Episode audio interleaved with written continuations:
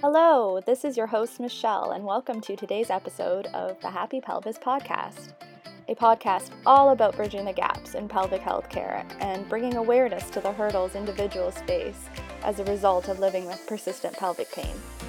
To keep up to date with what's coming up, be sure to follow me on Instagram, Facebook, and Twitter at The Happy Pelvis. I hope you enjoy this episode. Let's get right into it. Welcome to today's episode of the Happy Pelvis Podcast, where I'll be chatting with Dr. Tania Di Renna specifically about the diagnosis, assessment, and management of chronic pelvic pain. Dr. DiRenna is the medical director for the Toronto Academic Pain Medicine Institute at Women's College Hospital, also known as TAPMI. TAPMI is a comprehensive interdisciplinary academic pain program that is the hub for chronic pain care here in Toronto. Before TAPMI, Dr. Di Renna was the medical director of pain at the Ottawa Hospital. During her time in Ottawa, she created three multidisciplinary pain clinics with various medical and surgical specialties. One of these clinics was Ontario's first multidisciplinary pelvic pain clinic with Canadian minimally invasive surgeon and endometriosis specialist Dr. Singh. Hello, Dr. Di Renna. Thanks for taking the time out of your busy schedule to join me today and chat a little bit about pelvic pain. Thank you, Michelle. It's a pleasure to be here. Can you share with myself and the community a little bit about yourself, maybe a one or two liner um, of who you are personally, aside from what you do in medicine? So, I um, am a uh, I'm in my 40s. I um, got into medicine because I wanted to help people, and I am a anesthesiologist by trade. But I'm more importantly a mom of two little girls who are 12 and 8 years old.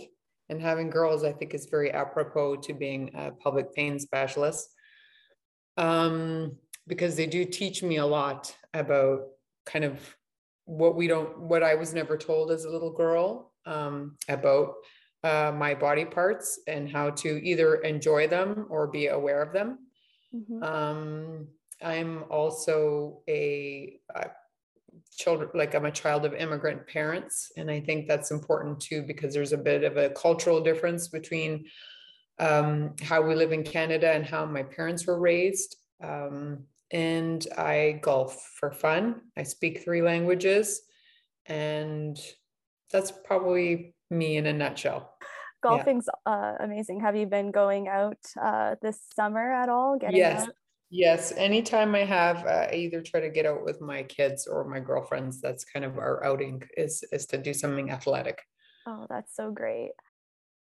When I brainstorm guests to have on this podcast, and after a quick Google search that I may or may not have done when I became your patient and when I knew that you were going to be a part of the Happy Pelvis podcast, I noticed that before coming to Toronto, you were in Ottawa and you created a multidisciplinary pain clinic with different medical um, and surgical specialties. And one of those clinics was Ontario's first multidisciplinary um, female or assigned female at birth uh, pelvic pain clinic with endo specialist and also minimally invasive surgeon, um, Dr. Sony Singh, who is well known within the pelvic pain community. Um, could you explain that a little bit and how that was developed? I'd love to know more. Sure. You know, the most most of these clinics are de- developed out of demand. So um, and like gaps in care. And so when you really look at who's being referred to your clinic, you start noticing, okay, there's this overwhelming pelvic pain population. So we really have to target um, this population and that we have to, you know, the community is telling us um, that they need this. Uh, and it's funny, it's sometimes not the hospital telling you or the Ministry of Health telling you, it's actually the community that you serve telling you that you need to create some specialty services. Um, which is sometimes unfortunate, right? Like there's a lack of recognition of how much of a need there is. And those these two clinics were born out of need um, in terms of assessing a gap in care. Um, you know, a lot, a lot of women go so long without um, being assessed for uh, endometriosis related pain or any type of pelvic pain. Oh, Maybe yeah. their concerns aren't taken as seriously, um, or you know, you're just taught as a child to just suck it up. Um, but and this is a part of you know having a menstrual cycle, etc. When you're born female at birth, or you're assigned for a female at birth, but um, you really see that it's a huge gap and there's a significant gap in understanding like i mean the diagnosis diagnosis is still a bit of a mystery mm-hmm. so um, let's jump right in right there um, so could you explain or define what is chronic or persistent pelvic pain um, how would you define that so, so chronic pain has a formal definition. And I'm just going to forgive me. I'm going to read off of it because I think it's important to get the wording correct because we get this definition from the International Association for the Study of Pain. And that's the kind of uh, world governing body for definitions and uh, for pain management. And they're called the IASP. And just to let you know that Toronto is hosting the IASP meeting this year, which is really important. It's kind of putting us on the map in terms of world leaders in pain management. Um, so their definition kind of went through uh, several iterations, and this is the most recent. So chronic pain is an unpleasant sensory and emotional experience. And that's important because it's sensation and emotion, right? And it's something we never really recognize. And it's associated with or resembling that associated with actual or potential tissue damage. So it's basically warning your body that there's something happening or there's the potential for something happening. So some kind of damage happening. And they expanded on it by kind of um, by expanding the word pain uh, to give it more of a, a valuable context. And this the last couple of iterations of the definition included that pain is always a personal experience that is influenced to varying degrees by biological psychological and social factors. Pain and nociception are different phenomena. Pain cannot be inferred solely from activity in sensory neurons. Um, there is life uh, through their life experiences individuals learn the concept of pain and a person's report of an experience of pain should be respected. And although pain serves as an adaptive role, it may have adverse effects on function and social and psychological well being. Verbal descriptions are not are only one of several behaviors to express pain. Inability to communicate does not negate the possibility that a human or non human animal experiences pain. And pain in the pelvis is basically pain that refer, it refers to pain in the lower abdomen and anything between the hip bones. Is that is that thorough for you, Michelle? Yeah. Mm-hmm. so, yeah. So chronic pain by definition is usually pain that lasts longer than three to six months. And it's given this kind of arbitrary arbitrary timeline because if you had something that's caused you pain or the onset of damage um, you should take about three to six months to fully heal. So if you still have pain that's ongoing, it might be that now pain, the symptom of a previous issue, might be an actual disease now. Okay. Okay. Um, I know firsthand how frustrating it is to narrow down and try to figure out a root cause to the to my personal pelvic pain.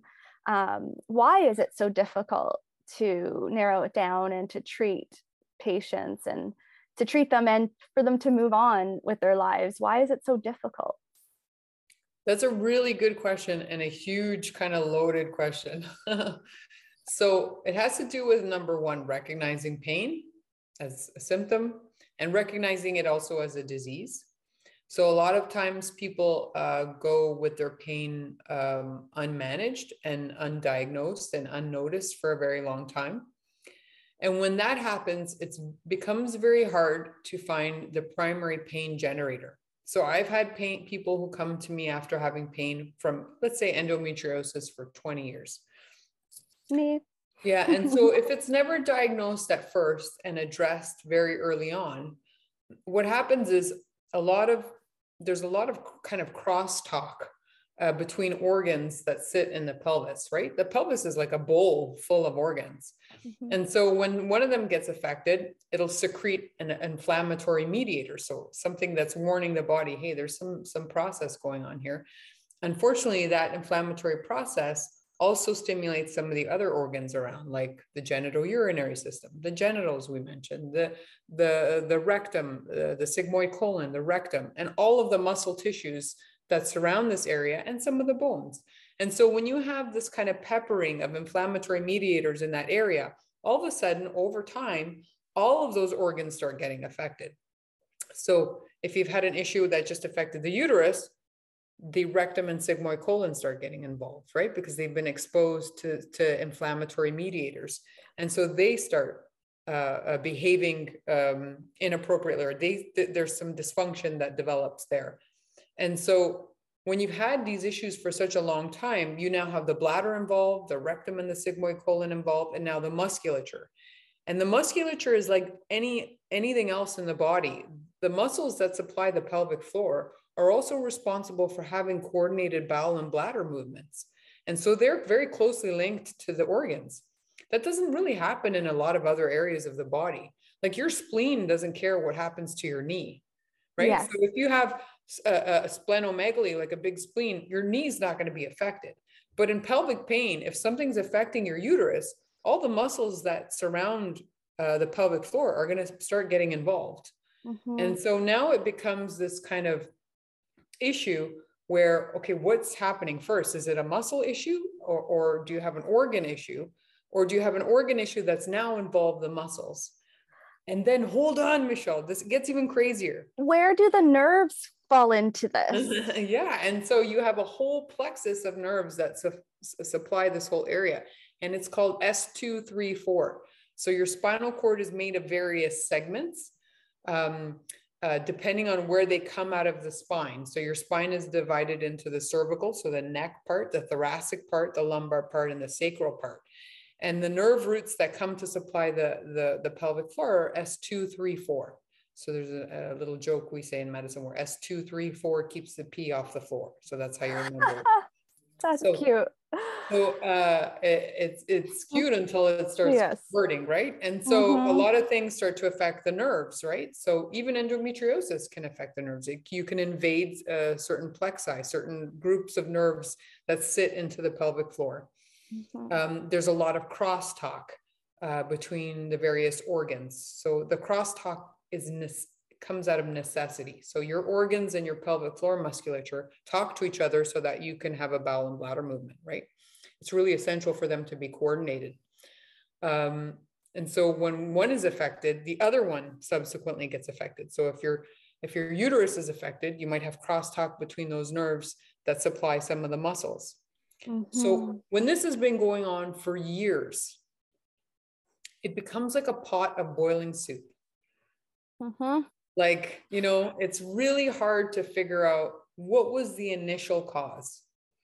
So when we talk about concepts in chronic pain, we talk about having a fire on your stove, right? So let's say you're cooking, minding your own business, maybe talking on your phone while you're cooking, and you get a fire on your stove because some oil kind of leaks over. Mm-hmm. And now you have a fire, and your fire alarm bell goes off. And your fire alarm bell is really useful because it's there to tell you, hey, like get off your phone, pay attention, get the fire extinguisher or call 911. You're going to have a fire here and it's going to get really bad. You're, you're, you're at really high risk of losing your whole kitchen or losing your oven.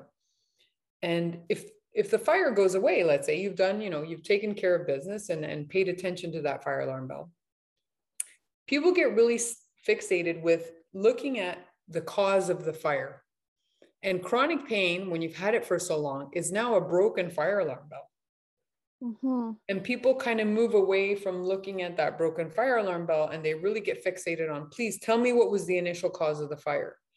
And when you've had pain for 20 years, you get so fixated on finding the initial cause of the fire, no one paying attention to that, that you lose sight of the fact that you've stopped living and stopped cooking because of this broken fire alarm bell. What a great that's a very great visual and easy for somebody with chronic pain to understand really easily that's bang on yeah you focus and you just want to figure out and what it is and um, eradicate it figure it out and move on but that's just unfortunately not as easy as it as uh, you uh, think it is. Absolutely. And I totally sympathize with that. And I empathize with that in the fact that sometimes people, you know, their fires have gone ignored for so long that people get this feeling of injustice. Like if someone had only paid attention to my fire, I wouldn't have had this broken fire alarm bell. But that becomes just that way of thinking also becomes very disruptive, right? It becomes so that you can't move on and you can't start cooking again. Because the truth is you can. Like this is really annoying. This broken fire alarm bell no doubt makes you only focus on that. It's hard to go to work. It's hard to do anything different. Yeah. But but getting stuck on like trying to find the initial cause of the fire is is not healthy because you get exposed to a lot of people who don't understand chronic pain. You get maybe mistreated uh, by a lot of people who don't understand what the issues are, right? Mm-hmm. And I think sometimes physicians, when we don't know what we're dealing with, we don't have the best way of dealing with things we don't understand, right? Rather mm-hmm. than blaming our lack of science or lack of evidence, we kind of blame the patient because we're like, hey, we don't know what's going on. Like, you don't have a, a surgical cause or something I can really fix. And mm-hmm. so we really have to look at our own internal biases of not being able to help people, right? And that's yeah. why I tell you that, listen, we get into this job to try to help people. And sometimes when we can't, we don't do the right thing by telling people, listen, you know, we can't help you or we can't figure out exactly the cause, but we know we have to keep teaching you how to live, right? We know we have to help you to live. Yeah. Um, the quality of life needs to improve. Right. right. Yeah. Yeah. Yeah just like you explained like the the mechanisms of chronic pain are not always clear um, and current treatment strategies like they're not very successful um, a lot of the time such as surgery leaving patients um, as well as healthcare providers such as yourself frustrated. How do you manage this? How i could see you managing it with patients and explaining to them and sitting down with them um, and discussing that fire alarm um, thing because that that ties into that. But how do you go about managing these um, expectations and the frustration from patients and other practitioners as well? So I think education is is probably like a little part of it, right? And and I think education on many levels, even in terms of our primary care providers, so our family physicians who are really the, the, the most contact with a lot of patients, about addressing pain when people are really young, like paying attention to them, asking them, like, are you having any pains that we should be paying attention to? Um, yeah. You know, you know, when you have period pain and it might be endo, like we don't, we kind of clump it all in and say, okay, this is a part of life you might have to deal with. But if we address it really early on, maybe we can avoid um, the whole area becoming sensitized, right? Yeah. yeah. So, so I think education and research too, like researching women's health, um, like the uh, putting dollars, whether it's from the private sector or from the government, in, into women's health issues, right? Because mm-hmm. if you mm-hmm. look at the huge burden of chronic pain, it, most of it sits with women. So what's happening? What's happening when we grow up? Uh, that, yeah. that we're really ignoring. So really focusing some dollars to look at what's happening. Are we are our endometriosis patients? We just go ignored for such a long time that you know you've developed this kind of sensitization this boiling pot and now there's nothing to do for it in terms of reversing anything like mm-hmm. can we mm-hmm. get to a point where we're actually ahead of ourselves and treating things really early like we do with a lot of uh, other chronic diseases right we put money into them when we figure out okay how do we target this when people are really young so that we can avoid bigger problems much later in life I couldn't agree more. In my certain situation, if my pain was addressed at my teens, 12, 13, if pelvic floor physical therapy was addressed and said, hey, try this out, I wouldn't be where I am today. So I, I that definitely aligns. I totally agree that education is number one. And is that did you come to Toronto to uh, to educate and start a pelvic pain program here is that the goal is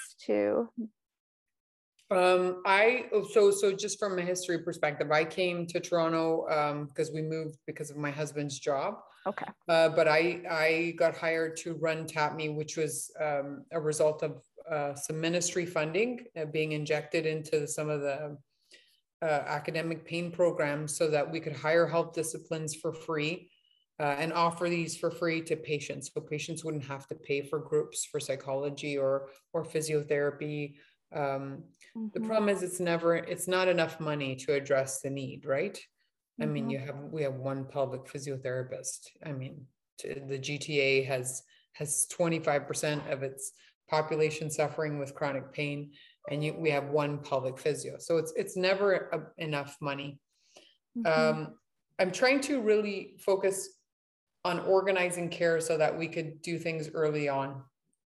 Yeah. Uh, just rearranging care so that you know we can try to help people manage now that they've been suffering for so long.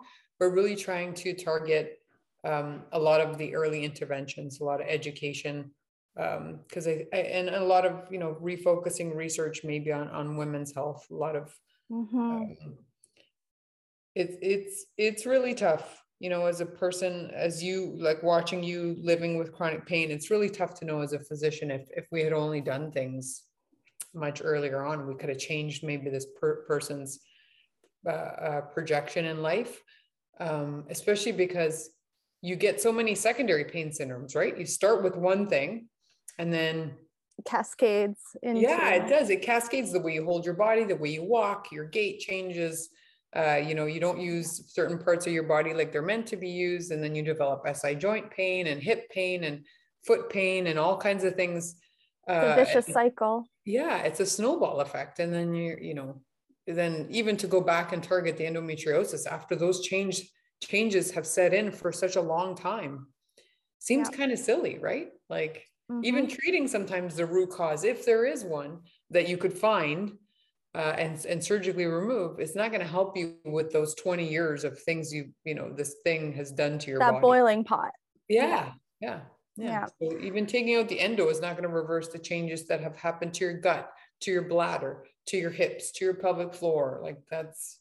And it's that, but what they say, like that biopsychosocial approach that can get your improve your quality of life right like as a physician you can't say this i'm going to solve your pain this is, you can't guarantee that but providing us the tools that we need every day such as mindfulness pelvic floor physical therapy medication that helps with pain modulation all of that put together helps us live our lives a little bit easier with our chronic pain. And we really appreciate that. Um, I wanted to know, just jumping back, um, when you get uh, to see a patient, what does your assessment look like? Do you, you is there a questionnaire that that patients fill out?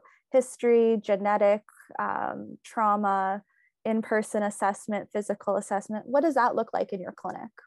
Um, so um, pre-COVID, uh, we had a lot of questionnaires, and and then COVID made everything difficult because we went quickly um, to doing virtual assessments, uh, which decrease our inability to have patients fill out uh, questionnaires. We were relying heavily on our um, EMR, which is our um, our hospital-based electronic medical record system and we were going to, we are now using that to push out questionnaires via email. But as you know, the pickup for that is really low, right? Like patients are, are sometimes have a hard time navigating an email system where they have to fill things out online and then send them back in. There's only a certain population that can do that successfully. So our collection of data has significantly decreased in terms of uh, uh, data that we use for assessments. And the questionnaires that we normally use are things that um, that measure the mental health components. And the reason why we measure anxiety and depression is because those are things we can actually give medications for and have interventions that might help with people's perception of pain. Because as you know, if you have an anxiety disorder or you're depressed, that's going to just make your pain worse. So and if you control that, sorry. Sorry, sorry. And you're not telling the patient it's your anxiety or your depression causing the pain. No your pain is the is the is the trigger for your anxiety and depression and we want to help that right? Right right. When you look at the limbic system the way parts of your brain are organized that that that mem uh, uh, store memories they're usually stored with emotions. So memories are stored with emotions like depression and anxiety, and usually pain has to be stored with something negative because if it was stored with happiness, then we'd all be, be uh, the pleasure seeking part would actually kill us, right? So oh. if we found pain and pleasure from an evolutionary perspective, it's very dangerous. So your limbic system is made so that you store uh, pain with a negative memory. And so by addressing the, uh, um, with a negative emotion, sorry, I have to correct myself. So if you store uh, uh, pain under um, a negative emotion like anxiety or depression, if you try to teach people, hey, whenever you feel anxiety or depression, your pain is going to be exacerbated. They're stored together in a certain part of your brain. So we have to help you unlock that piece. So that's mm. why those questionnaires are, are, are, asked. It's just so that we know, like we have pills, we have programs if you don't want to take medications like mindfulness-based stress reduction to help with people who have anxiety disorders or CBT to help with people who have depression. We can offer these things to you that might be helpful, even though they're directed for something else. Uh, but they you're correct. I think your assumption is the patients think making it look like we're saying, uh, the, the, intention is not to say this is your anxiety and depression. The intention is to say these things are so closely linked that you have to take care of that part in order for you to ever get better. Mm-hmm.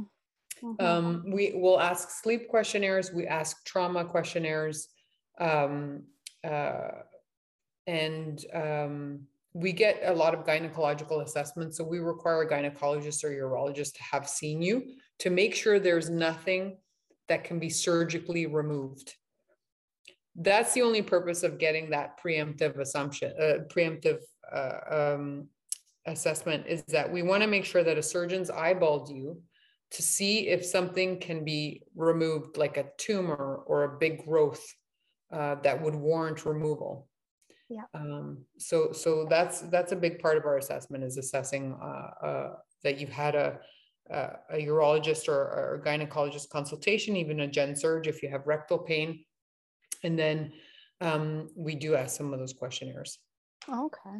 That's and really then good. we do have a physical assessment. Um, if based on history, we feel like there's some conflicting information or to assess you for possibly secondary pain syndromes that might be getting, uh, mm-hmm. we might be getting things confused like SI joint pain or hip pain.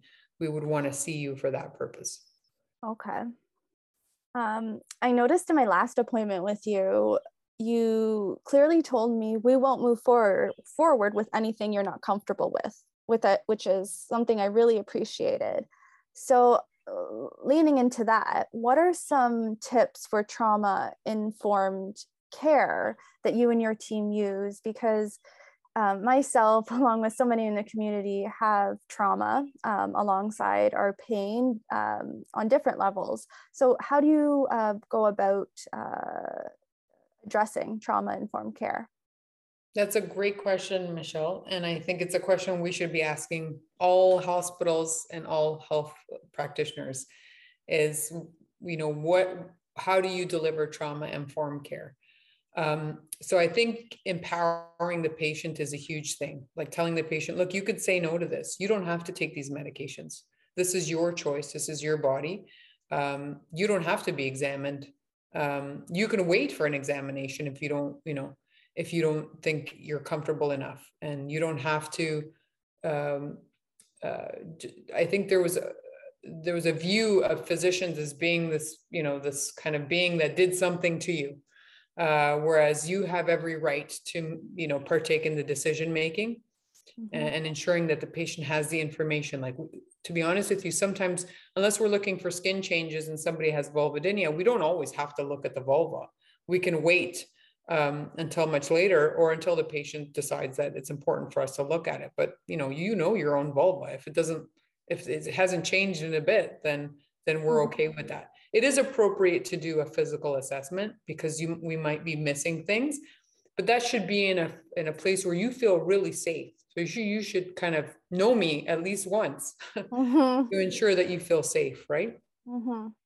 Those are great, um, great and you should really feel free to have this done in the way that you want it. Um, whether it's you bringing a companion or somebody with you in the room to feel supportive, um, whether it's doing it so that you, you you're not going to have a pain flare because that's what happens is that we you know we try to be there to manage people's pains and we examine them and then we know we're going to flare everything up so whatever i tell you after i flared you up you're not going to listen to it all mm-hmm. right you're just going to perceive me maybe as someone who's hurting you uh, rather than helping you so yeah. and then that brings it that brings it back to the pain in your mind and and relating that to that sensation and that feeling and it just brings the chronic pain right back to that patient so absolutely. yeah. Absolutely. Uh, so we're running out of time but uh, what are some of your take home messages to patients? Like do you have any recommended books um, or questions patients should ask their doctors in regards to getting the right specialist to address their chronic pelvic pain? So that's a great question too, because I think um, a lot of onus is on physicians, and I think there's a health discipline team that we should be looking at, like kind of creating your team.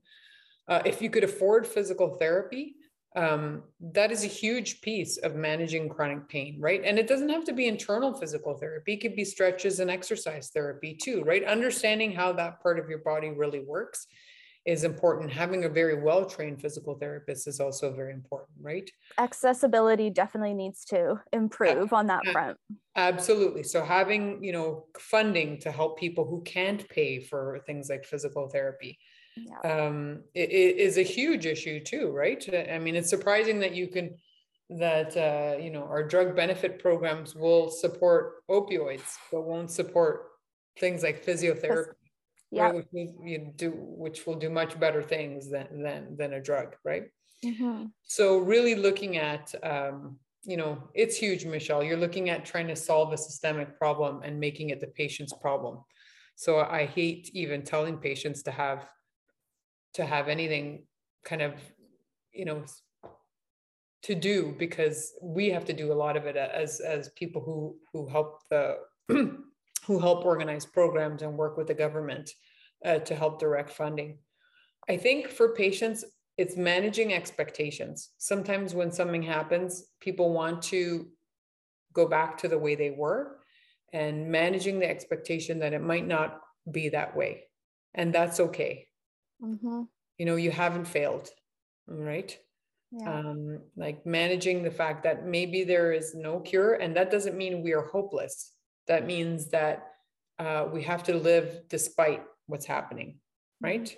There's maybe, still hope to have those good days and those yeah. good days to live your life a little bit easier.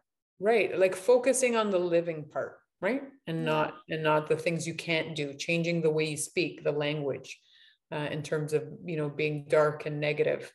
Um, and and embracing other options that are not surgical or not drugs right um, embracing those things because those things work too. There's a lot of good data uh, for psychological groups and support groups, uh, and finding people who have similar issues, uh, like wonderful people like you who do podcasts to inform patients. That these are great.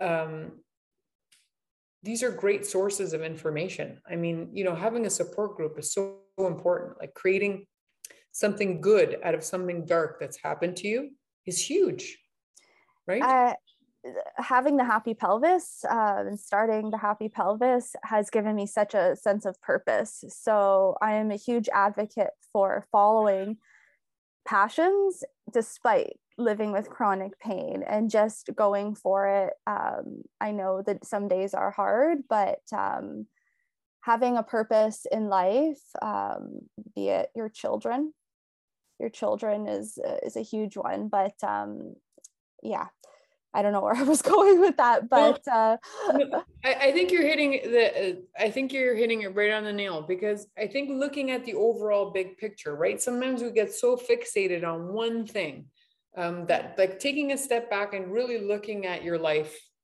and saying, okay, what is my real goal here? Like, what am I looking for when I go see a pain practitioner? Um, when I go see even a surgeon, what is the goal here? Right? Because people should ask more questions about okay, if I have the surgery, what are the chances it might not work? Yeah. And if it doesn't work, what are my options after that? Right? Because mm-hmm. I think people get to uh, sometimes physicians as like an end stop and saying, oh, after, you know, they're going to cure my pain. But mm-hmm. things always don't work out as planned. And we got to know how often is this curative, right? We have to manage those expectations. Right. And I think getting yeah. involved in studies is a huge thing. We see, you know, filling out surveys mm-hmm. and studies and as a huge burden because they're time, they're, um, they're like costly in terms of time uh, but I think that's huge too, because it'll help us understand what's really happening. Like, how, how can we help you and who can we help? There's a, a lot more studies popping up that I am noticing that I share within my monthly newsletter um, like for pelvic pain, there's a vulvodynia one currently, there's an endometriosis one, like the University of Ottawa um, has a few going on right now. One of them's like tampons should not hurt. So if you insert a tampon and it hurts, you're eligible for the study. Um, so sharing this information is definitely important. And it's good to know from a doctor's perspective that those studies mean something that that data is is gold um, because sometimes filling out those those forms takes a while and it takes time, right? But um, and it might stir up some emotion because you're talking about your pain. But it's really good to know from a patient perspective that it it does help. So thanks for sharing that. No. Um, yeah. So how can someone in the Toronto area contact you or the TAPMI Clinic if they're living with years of unexplained chronic pelvic pain and they don't know where to look? So um, in terms of getting a referral to TAPMI you can do that through your family physician because we do require a family physician referral. Okay. We would want you to have been upset, assessed by a urologist a gynecologist or a general surgeon somebody who uh, has taken a look at you in terms of uh, is there a surgical uh, um, you know is there is there potential for surgery? So we want to see that you've had those things done. Um, we want to see some imaging, you know, at least uh, an ultrasound uh, to make sure we're not missing any cancer. The reason for that is we would hate for someone not to have any imaging, like an ultrasound, and then sit on a wait list with with a tumor. Yeah. Uh, and so that that really scares us. And so uh, we we would want some preliminary testing to be done first. Um, and we we need you to have a family doc. So we like the referral to come through the family physician especially if there's some medications that require some ongoing prescribing. After you've completed some of the group therapies we would want that to go back to the family doc. Okay. um, the uh, other options um, in the city is there there are some online self-management groups for chronic disease and there's also some uh, online self management for chronic pain. Uh, one of them is called Live Plan Be Plus, and that's through Pain Canada. So that's a new group, um, a new committee that's been developed, and I'm on that committee. And we're trying to put together leaders in pain across the country hmm. uh, to to put together resources for patients who have chronic pain. Wonderful issues. So Live Plan Be Plus is a is a, a, a platform um, that you can uh, go on to. You can sign up for it, and it shows you a bunch of uh, videos, uh, and it's got a lot of good tested resources about chronic pain management. Um, uh, uh, uh, pain BC has a lot of information mm. targeted towards women. Um, but the Live Plan Be Plus is actually a part of Pain BC, and it's going to be bigger and um, kind of more more uh, more informed from across the country. Live Plan Be plus. Okay, I'm making note of that. Thank you so much. That's incredibly helpful for the listeners. Um, thank you so much for your time. No problem. Uh, we are a minute in, like left, so this is perfect uh, timing. Yeah. Thank you. I really appreciate that. Was super informative for everybody. Um, I really I, appreciate you too, Michelle, like in doing this. I don't think you understand sitting there, you know, with the pillows behind your back, the value of how many people you've touched, right? Doing these podcasts. That's um, my hope. My like yeah. that is if I can touch one person, which I have, and it just makes my day, people reaching out to me saying, like, I've learned so much from one of your posts or one of your podcasts. Like it's it's been an incredible experience knowing I can share what I'm learning yeah. with everybody. So if I can help in any way um, with dismantling information and education, I'm I'm totally down for that. So Perfect. Listen, in this lifetime, we will figure this out. In I this hope so. lifetime, we'll figure this out. Okay. And you'll Thank- be one of the participants. So thank you so much. Thank you for your time. Have a great day. Thank you. Thanks, Michelle. I hope you enjoyed that episode with Dr. Tania Di Renna. Again, you can find her at the Women's College Hospital within the TAPMI Clinic in Toronto, Canada. And the helpful resource that she provided for Canadians right now is liveplanbeplus.ca. I have linked that directly in the description for you. And again, a big shout out to her and the entire team over there for helping us manage our chronic pain to help us live a better life. So, thank you, Dr. Di Renna, and thank you, the listener, for listening all the way through this episode. I appreciate you so, so much. And I hope that you take some valuable information from this episode and apply it in one way or another to improve your own quality of life while living with persistent pelvic pain. If you'd like to stay in touch, please make sure you subscribe to the Happy Pelvis newsletter, which I send directly to your inbox every month, and download a free pelvic pain resource guide. You can find both of those links directly in the description. Well, that's it for today. I hope you all have a low pain rest of your day, and I will talk to you on the next episode. Bye.